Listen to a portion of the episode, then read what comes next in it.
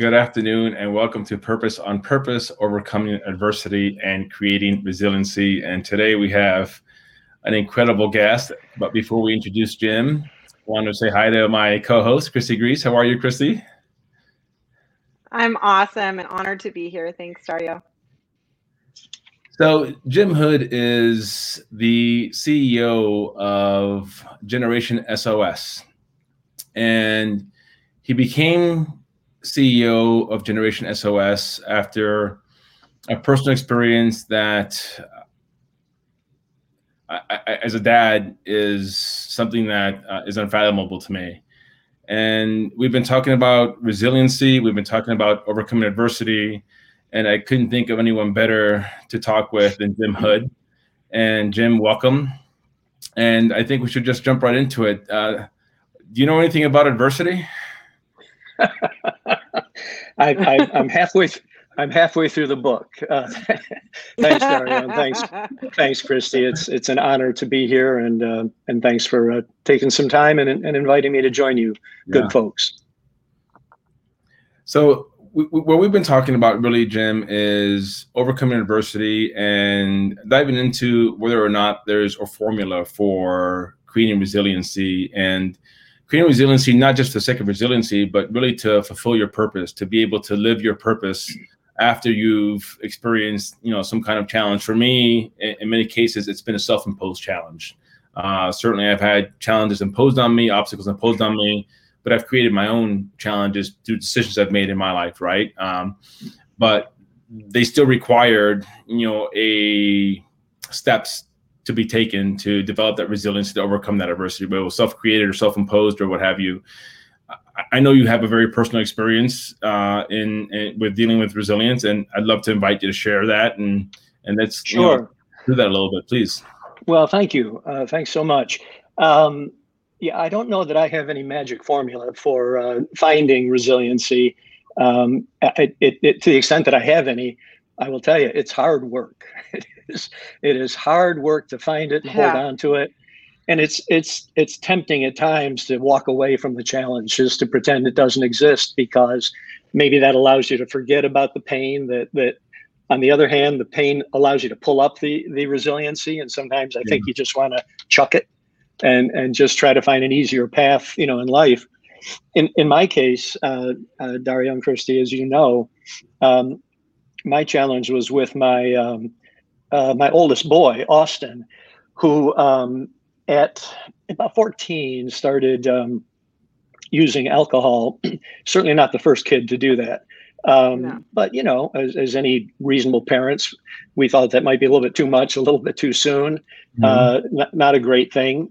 And then um, but then within a year, and and when I say started using alcohol, you started to find bottles, you know, hidden in his room and under his bed and stuff. So this wasn't just maybe the occasional Friday night or Saturday. And then within a year, um, we found out he was using weed and using it quite a bit. Um, and you could see changes in his mood. So so that got you know even more worrisome, and we started to see um, you know therapists and do whatever we thought we could do as parents uh, but it was alarming. And of course, there's no rule book for this stuff. There's no guidebook, you know, for parents. No. And and then uh, really within a year is kind of when the wheels came off because he started using uh, opioids, pain mm. pain pills, painkillers, and um, and that was at 16, Jim. Yeah, about 16, uh, Dario, about 16. Um, and that's a whole different slippery slope that we can come back to that a lot of parents today don't understand because it really wasn't around. It wasn't part of the repertoire for most of us when we were that age. Um, plus, I'm generalizing. You know, kids are starting younger now. Most of us weren't starting at 14. It might have been 16 or 18, and there's a huge difference. But he started. Uh, Austin started, and you know what? He's always here. I'm gonna, oh. I want to put a, a face oh, on. on so handsome. Um, Please, you know, you know he he um it, the, the behavior really got terrifying because because what you do on opioids is so much different than the way you behave with alcohol and the occasional weed um, and they're really really dangerous things um, and so you know we had to uh, we had to do an intervention. I mean, we we pulled him out of school. We sent him to therapeutic boarding school. You know, one of those places out out west. Um, and it, all I can tell you, ups and downs, ups and downs. Yeah. It just heartbreaking uh, disappointment, alternating with you know moments of great hope and like, hey, we're going to beat this thing and we're making progress. Yeah. I, not even to speak about the money, uh, because it, this thing breaks families apart emotionally, financially. Yeah. Um, anyway, you know, he, he um, came back home, finished up high school. We were incredibly hopeful. Um, he went off to college, had a great uh, a great freshman year, but then but then you know we hit another we hit another wall, and it, of course this goddamn thing it it kind of com- it comes and grabs you just when you think. You're almost out of the woods. The dragon kind of pulls you back into it, and um, and at the end of uh, well, really, I guess the beginning of his um, sophomore year, he um, he started to have some real challenges at school, and you know we pulled him out, got him into an intensive outpatient program. Um, you know, you know, was doing much much better. Uh, held down a couple jobs. Was talking about his music had never been better, never been better. He was a brilliant musician, and guitarist. If if Austin sat in the living room and played his guitar, mm. you thought you thought John Mayer was in the room. I'm wow. dead serious. And and so he was doing much better. Wow. And and was getting ready to go back to school. And then um, I had this this weird 36 hours that I could never really reconstruct. I got a a couple messages, text messages, and voicemails from a phone I didn't recognize. For the 19th time, Austin had lost his phone or misplaced it or whatever. That wasn't such a big deal. But a couple of the messages seemed sort of sort of disembodied and disconnected and and worrisome. I tried to reach back, but of course I couldn't reach him because it was on he was borrowing a friend's phone and then and then something just I, got, I got a couple voicemails that really were not him. And, and, you have to understand throughout this whole journey we were closer than close. I mean we talked and texted every day. This isn't one of those father son you know check in every three months whether you need to or mm-hmm. not. I mean every day yeah. texted and talked. And and i knew something was was wrong. I tried to reach him tried to get the owner of the phone to reach him to go to his apartment and and I couldn't. I was getting ready to to go fly down, and then I got that uh, that phone call that brings any parent to your knees. Uh, that they found my boy, uh, mm. and he was gone. My beautiful boy was gone, and uh, and it's a life changer. I, I mean, it, it's really a life changer because, as you and I have discussed in the past, Dario, the whether whether we're conscious of it or not, and I think as a good parent you are, you you realize how much you live for your kids. I mean, it's the reason you drag your butt out of bed, you go to work, you, you do crap you don't want to do. And a lot of it is a lot of it is for them. A lot of it is for them.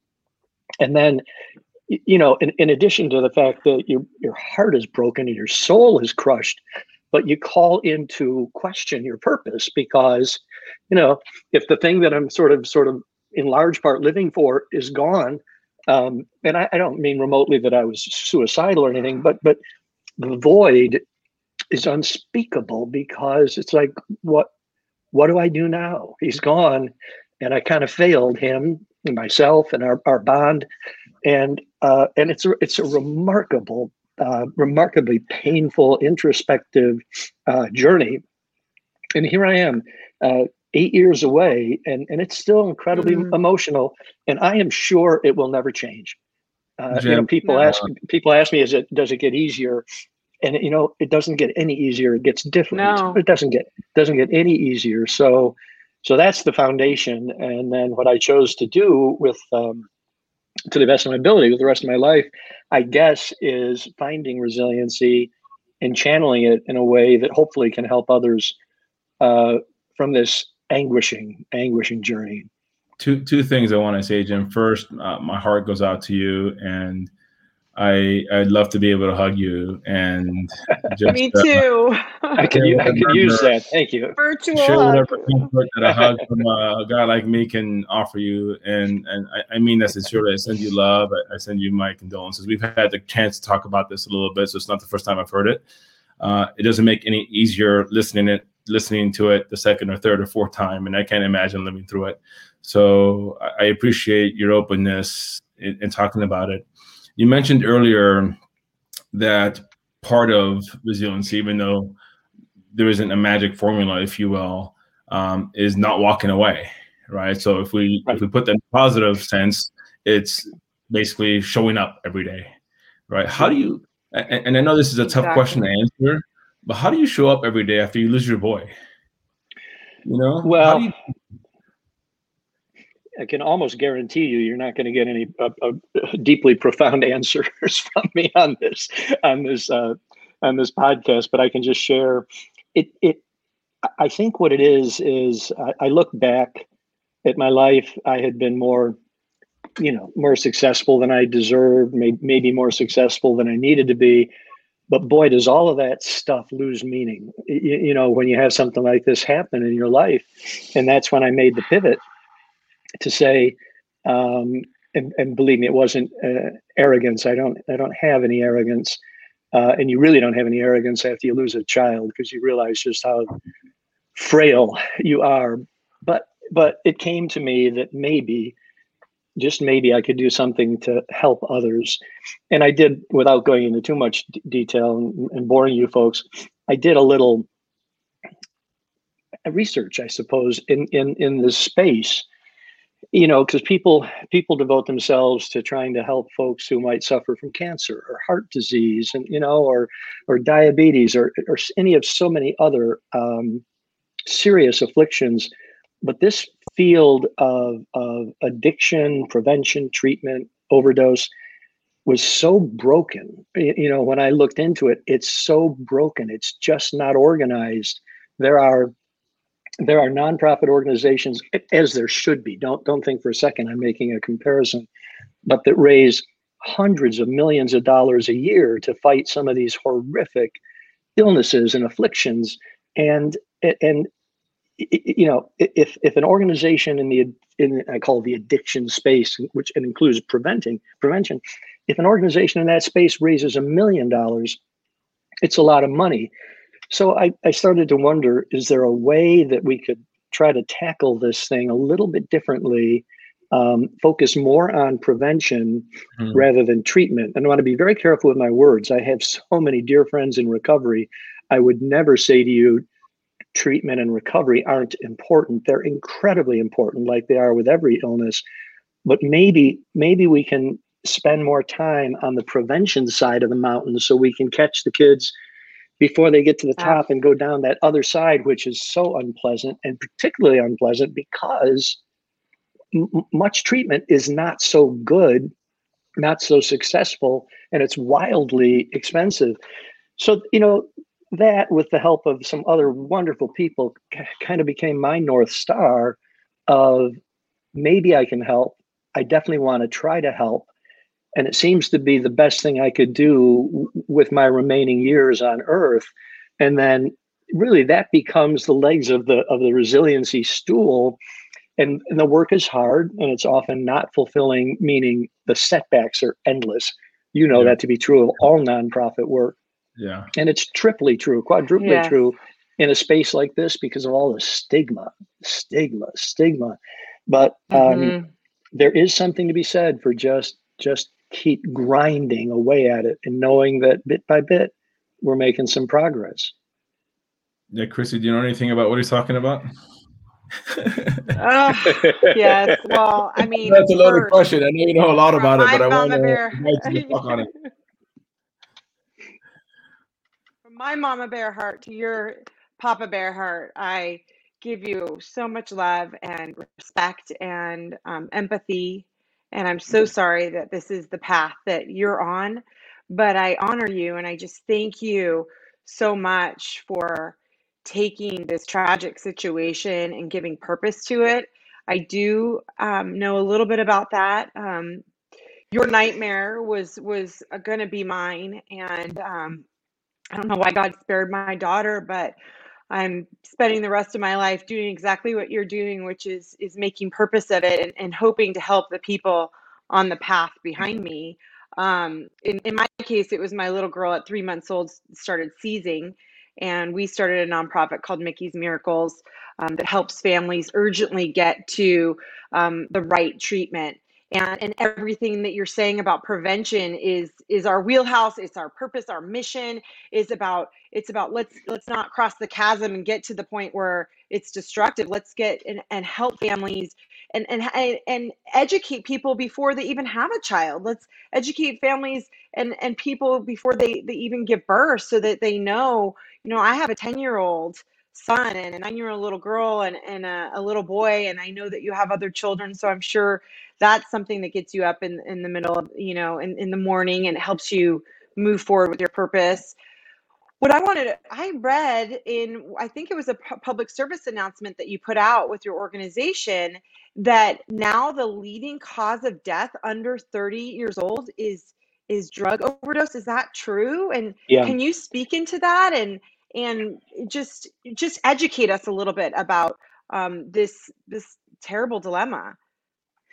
Yeah, and, and thank you for the terrific work that that you do. I'm um, it's it's touching and it's it's impressive, and we all need to do more of that. Yep, addiction slash overdose, and they're not the same thing, right? But they are very related, so it's it's legitimate to kind of put them in under one umbrella uh, mm-hmm. remain the leading cause of death under 30 in America.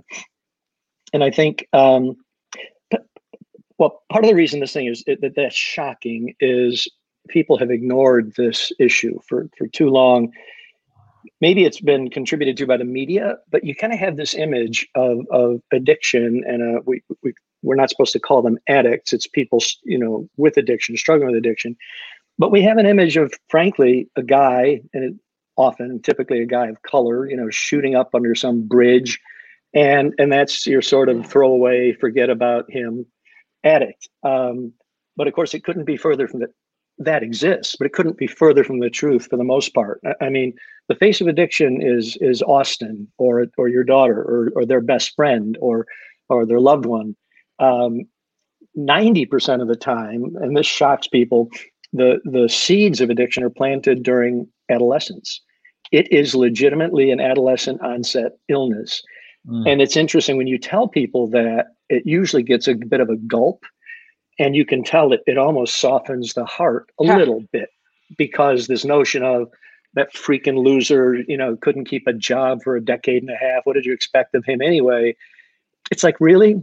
It, how about a 14 year old who's just trying to get through a really complicated world with pandemics and mass shootings and everything else and um, and it's oh it's my gosh, more, bullying and it's bullying and eating disorders and self self image and and anxiety and depression yes. and and drugs drugs too often prescribed for anxiety and depression and ADD and ADHD, but they're just kids, and if it could be worse, um, as the age of first use gets lower, and it's getting lower every year parents don't want to hear this, but kids in uh, middle school or junior high school, it's called some parts of the country, are starting to use, and everything else being equal, and they've researched this. If you start to use when you're 12 or 13 or 14 versus even 18, 19, or 20, your chances of becoming addicted or ODing are exponentially higher. So that the odds are working against us. But a long answer to your question, because now you can see why it's the leading cause of death under 30 because it starts in the teenage years. And and and and people don't understand that. Yeah.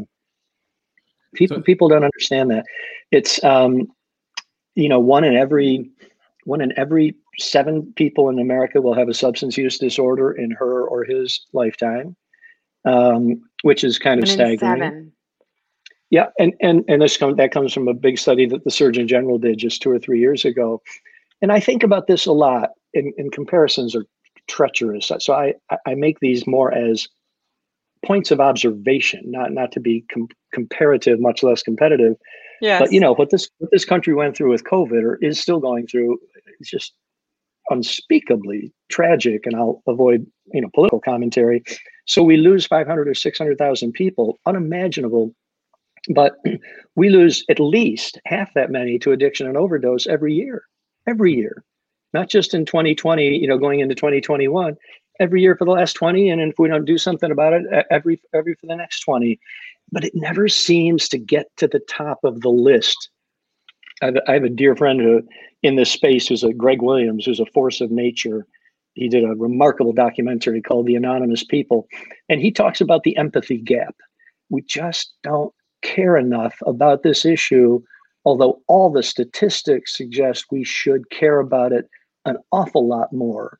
Um, yeah. So, yep, it it it and it, it devastates families. And we lose lives. And look, I, I talk about deaths, but thank God many people survive.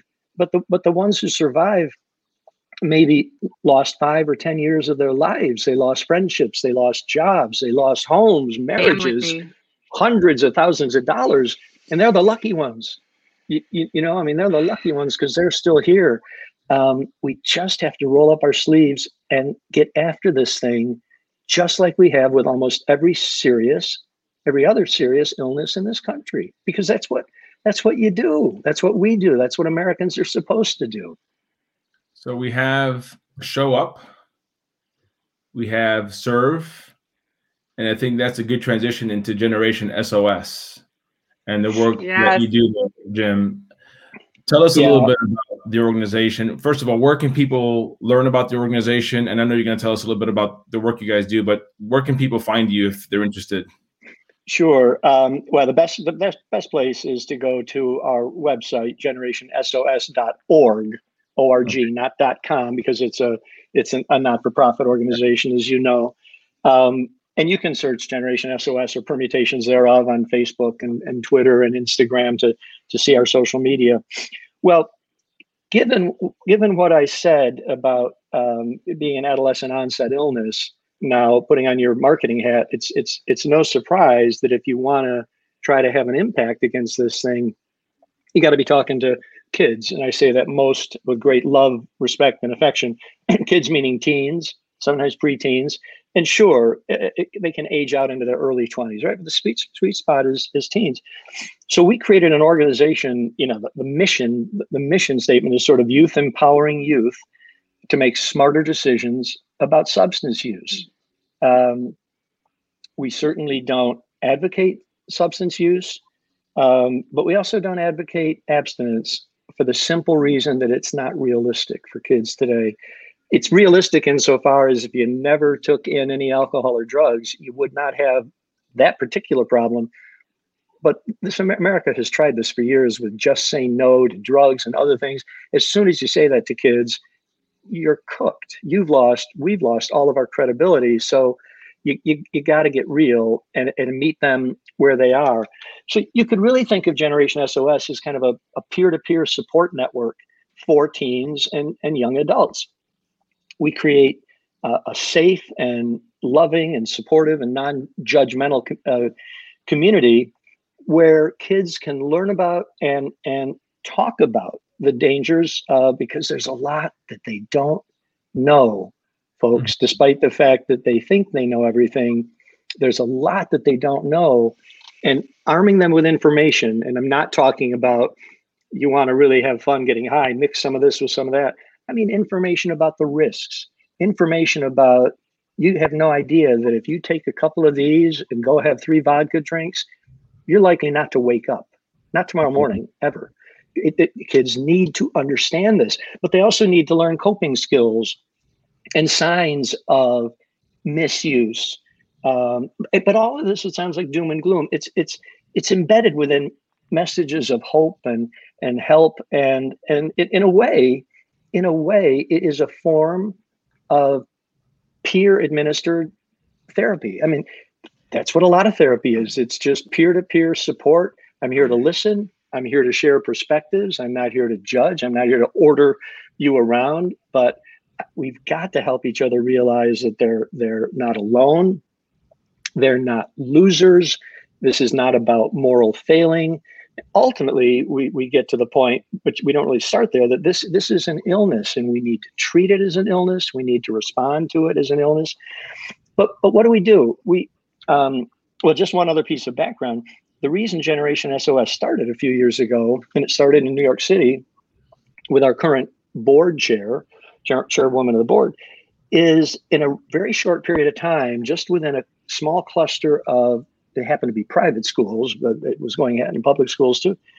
There were a bunch of overdose deaths. And and and and for the kids, it was like, what the hell is this? What what do you mean Billy's not coming back to school? What do you mean Sally's gone? And it was really like like otherworldly, not in a fascinating way, in a terrifying way.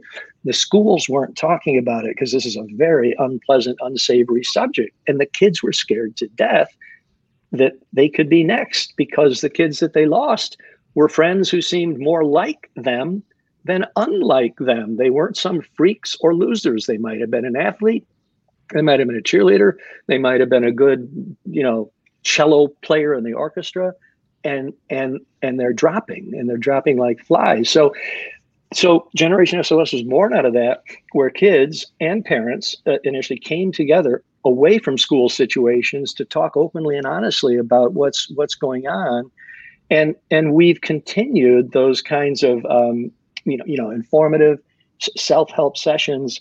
Um, we we typically get together.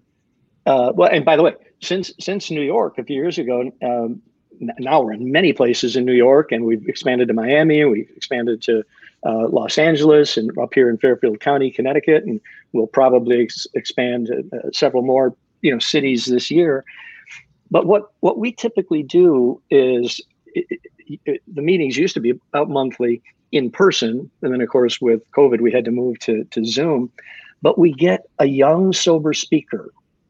This may be a guy or a gal 20 years old or 22 or 23 years old who in most cases you know as i say a young sober speaker meaning they're in recovery um, and they come and they tell their story and it's unvarnished and it's raw. There's no normalizing there's no glamorizing of how cool it was to get so screwed up and all that. They tell about their journeys and seeing friends die and thinking that they were, were going to die.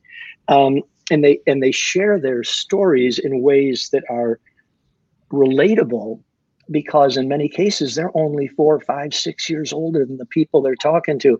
It's a lot better than having a school counselor or, with no disrespect, or a doctor or Officer Muldoon come in and sort of with, with PowerPoint presentations and statistics. Right. And and and so we we we tell these stories and and then afterwards there are incredibly honest uh, question and answer sessions for any parents who are participating, the, the, the Q&A is with the kids and the parents, but then after a few minutes, we respectfully ask the parents to leave and they'll go off and we'll have a separate huddle and we'll talk about things that parents need to hear about because there's a lot that they don't know, but the kids have a chance to talk yeah. honestly with the young sober speaker and really come to internalize their journey. And I, I, I, I wish, well, you'll, you'll come to some of them, I hope. We kids will. will tell us the kids will tell us this is transformative in their lives that they've never been to a session like this they've learned so much maybe they were frightened maybe they were deeply frightened but they also it was a message of hope and i can get through this thing and and one of the things we hear endlessly is I, I, I have a good friend who I know she's struggling, or I know he's struggling. I've never known how to talk to him. I've never known how to approach her. And, and we're teaching them the ability to give a person a virtual hug we don't give medical advice. We don't expect some 16 year old to go diagnose his or her best friend, but to start that di- dialogue and get that person on the other end to realize there's a problem here. And this old model of denying it uh, is ridiculous, or thinking, I'm just going to give it five or six months and see if I can work my way through it. Or I'm going to listen to people tell me just, you know, if you're not, if you don't like being addicted, just stop do just stop doing it which of course is the thoughtful advice you give to somebody with cancer or heart disease. You know listen if you're if you're finding this unpleasant just stop having cancer. It's a whole different way to to to view this this issue. And and what you what what we find happening is kids keep coming the movement's growing. Kids come back more and more for multiple sessions. It isn't like one and done we're creating a community. They like to hang out together. They make friends. There's a there's a, a, a real bond that that develops from from hearing these messages of hope and learning and learning these coping skills. One quick anecdote: we we did an unusual Zoom session with a public school in New York City a couple months ago, and we had a, simultaneously we ran four Zoom sessions: 9th, tenth, eleventh, and twelfth grades, four speakers in an hour I felt like we were doing some kind of like a, a mass wedding in Madison Square Garden or something. in, a, in an hour, we were able to touch uh, uh, almost 600 students. Wow. And in the days after that, in the days after that, we had dozens of students who went to the, not to us, we don't matter, went to their faculty, to their counselors and said, this was the single best, whatever I think they called it, advisory, but assembly. This was the single best assembly we've ever had during the time we've been students. We also had uh, several people who went to parents or other authorities and said, um, I'm in trouble. I think I think I think I need to go to rehab. And there mm-hmm. and the person they were telling was like, what? What are you talking about? I had no idea. So it's it, you know, there's no magic, there's no silver bullet, but at the same time, the work of Generation SOS is absolutely magical. And so we're just trying to get the word out um, to more and more people, so we can involve them in the in the meetings and and just um, and just get the message to more and more people sooner and sooner you know, one of the themes that have been constant from the first episode, and certainly as we talked with Amy and talked with Jody, is that part of that formula of resiliency is tribe and community. You know, Kristie talked about in her overcoming bullying how important it was to have unconditional love from friends and from her mom, right? And right. in challenges with her daughter, having the unconditional support of of Gabe and her parents or her, or her, her mom, you know, was was critically important in her being able to face that head on and show up every day and listen to her instincts and keep fighting.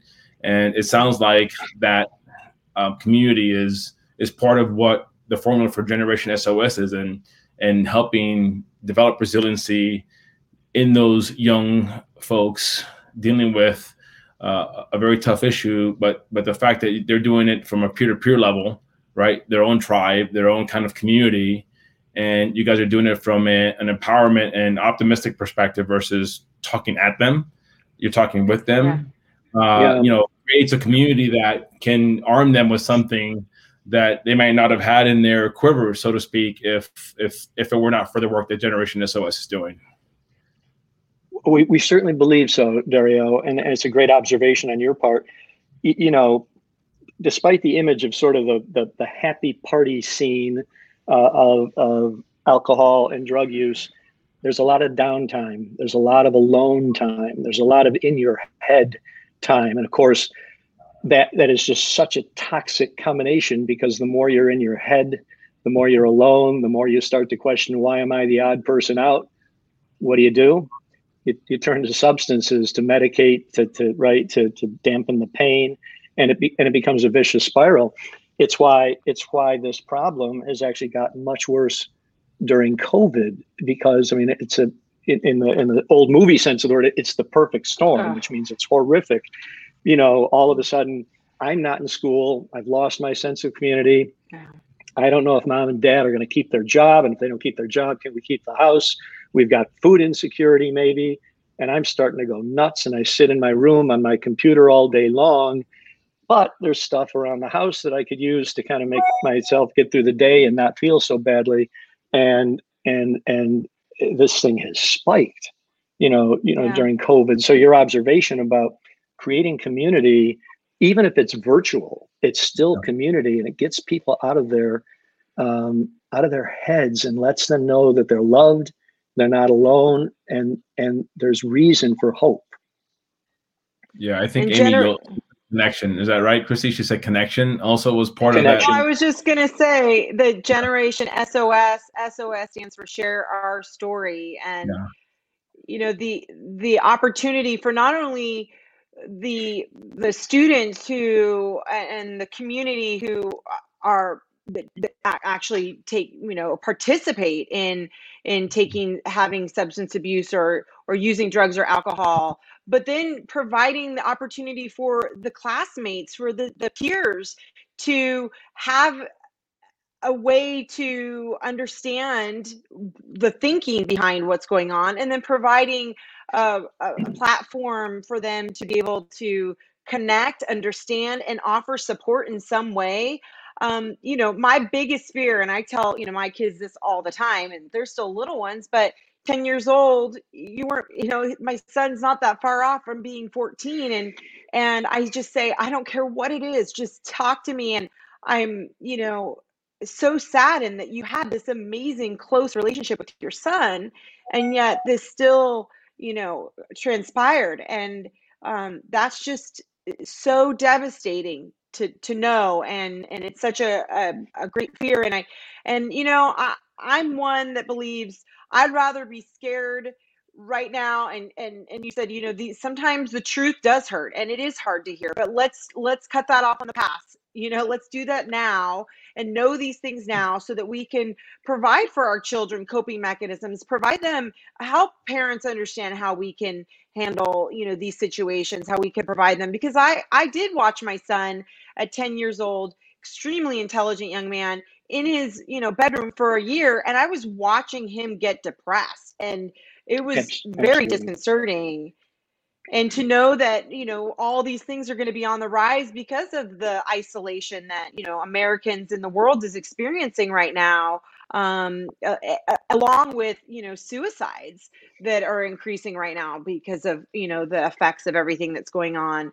Um, you know i just i just thank you for creating this forum for participating for for making you know giving purpose and how are your other you know children are they involved and, and do they find a lot of purpose in in this mission as well yeah uh, they of course have their own you know full-time school and, and jobs and, and things as they carve out mm-hmm. their own mm-hmm. lives but they're uh, they're incredibly supportive as as is my wife um, because we've all been you know touched Good. and changed forever by by this you you said um, on a, on a lighter note, I should just throw out, you guys are really good. You should think about like posting a podcast or something. I could see a future. we're, we're, we're, doing, well, we're doing something. With guests like you, you make us look good. Diversity.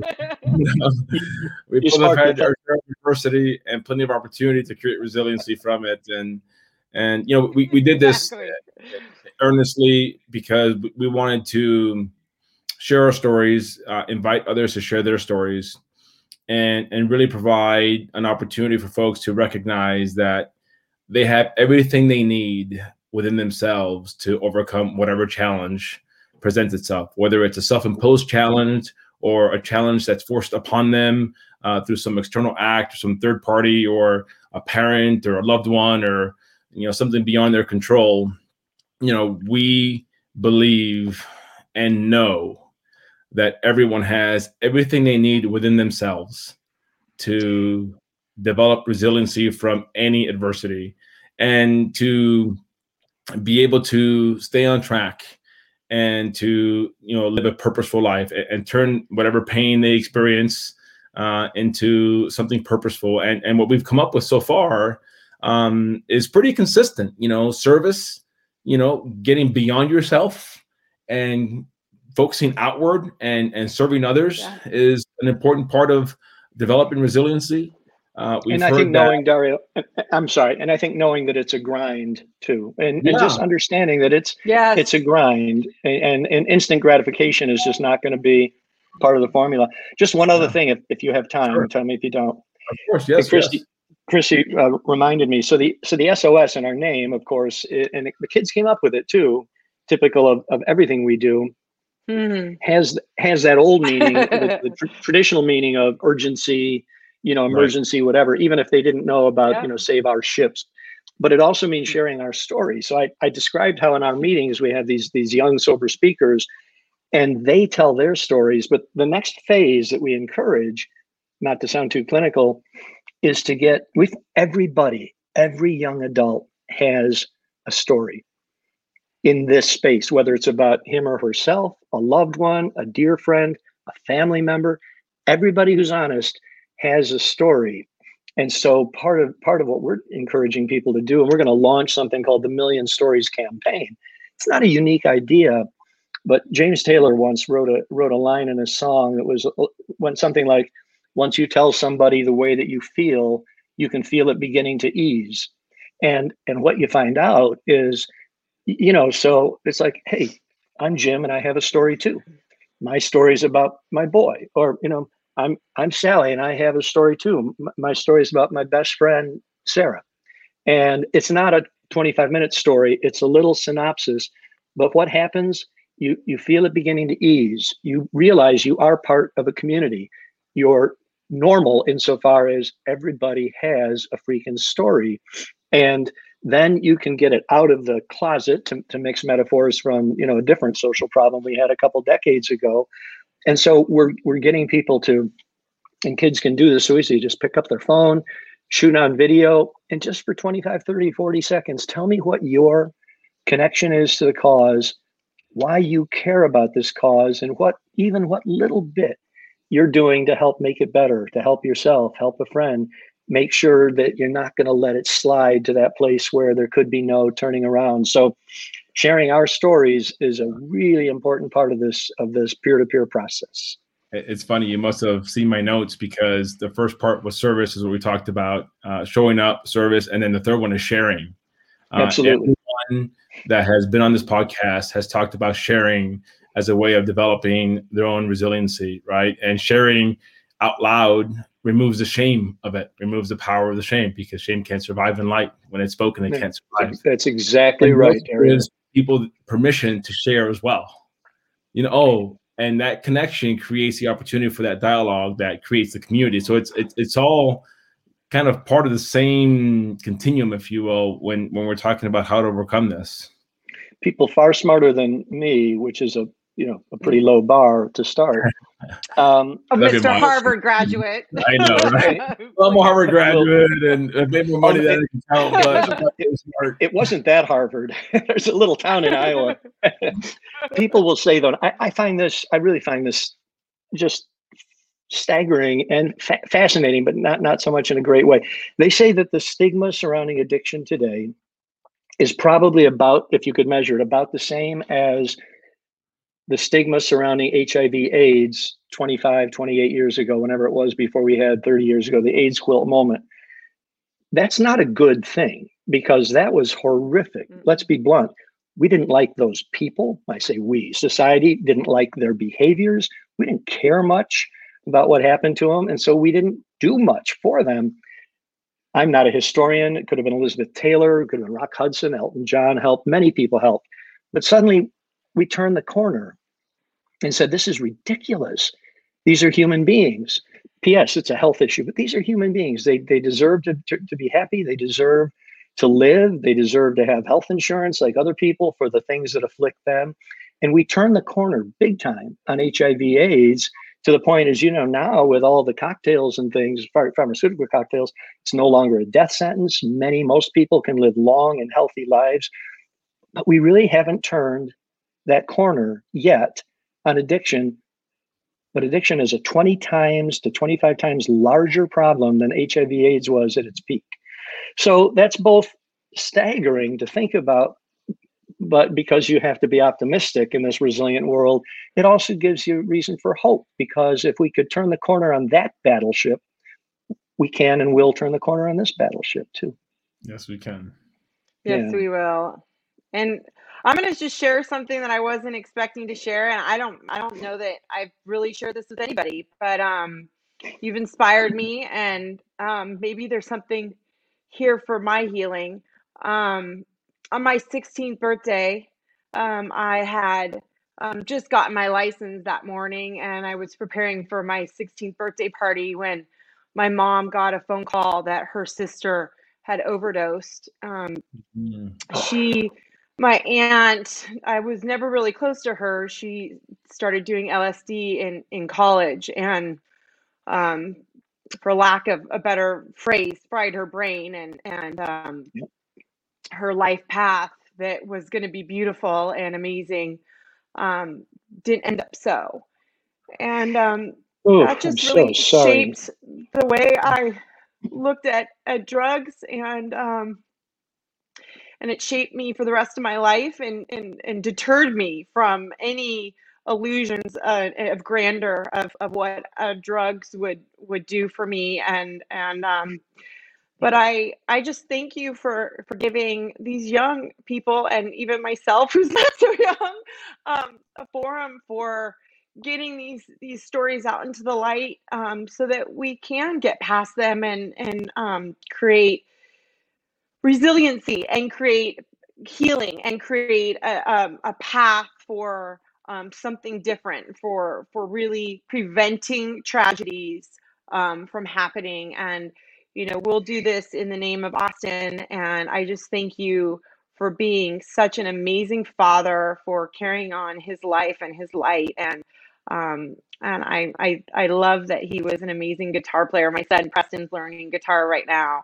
Um, so wow. what a what a wow. beautiful blessing. Well, thank you for sharing. Thank you for your nice words, Christine. Thank you for sharing your that, that very touching uh, story. I'm sure that was in, obviously was and remains impactful. And and Dario, thank yeah. thank you so much for this opportunity.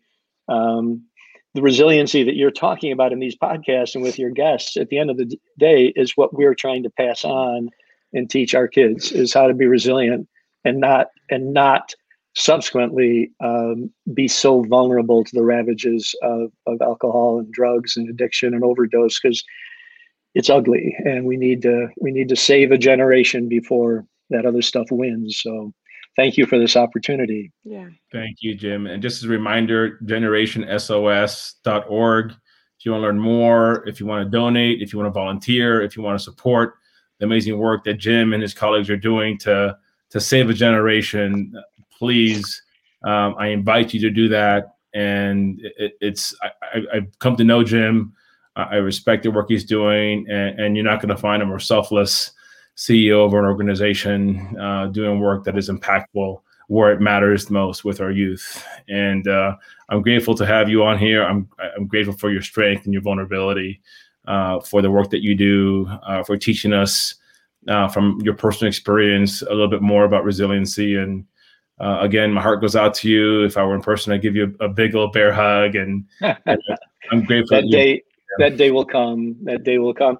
And it, thank you for the kind words. It's it's really the kids. the, the the kids run the organization. It is just so uplifting to see and to feel. I'm just kind of the guy in the background who keeps the trains moving, but the it, the kids are really the heart and soul of of the organization. And I think at the end of the day, that's the uniqueness.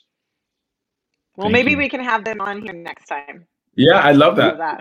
Yeah, we would love that. I'd love to talk to resiliency with you know from from a team's perspective. I think that's a great idea, Kristie. Whenever whenever you have time, they would love it, and you'll be blown away by this group. Just blown away. But anyway, I I thank you both. Thank You're you. too kind, and my love to you, and uh, to be continued. Yeah, generationsos.org, and thank you. And uh, I'm Dario Herrera. This is Kristie Grease. This is Purpose on Purpose. Thank you for joining us. Thank you.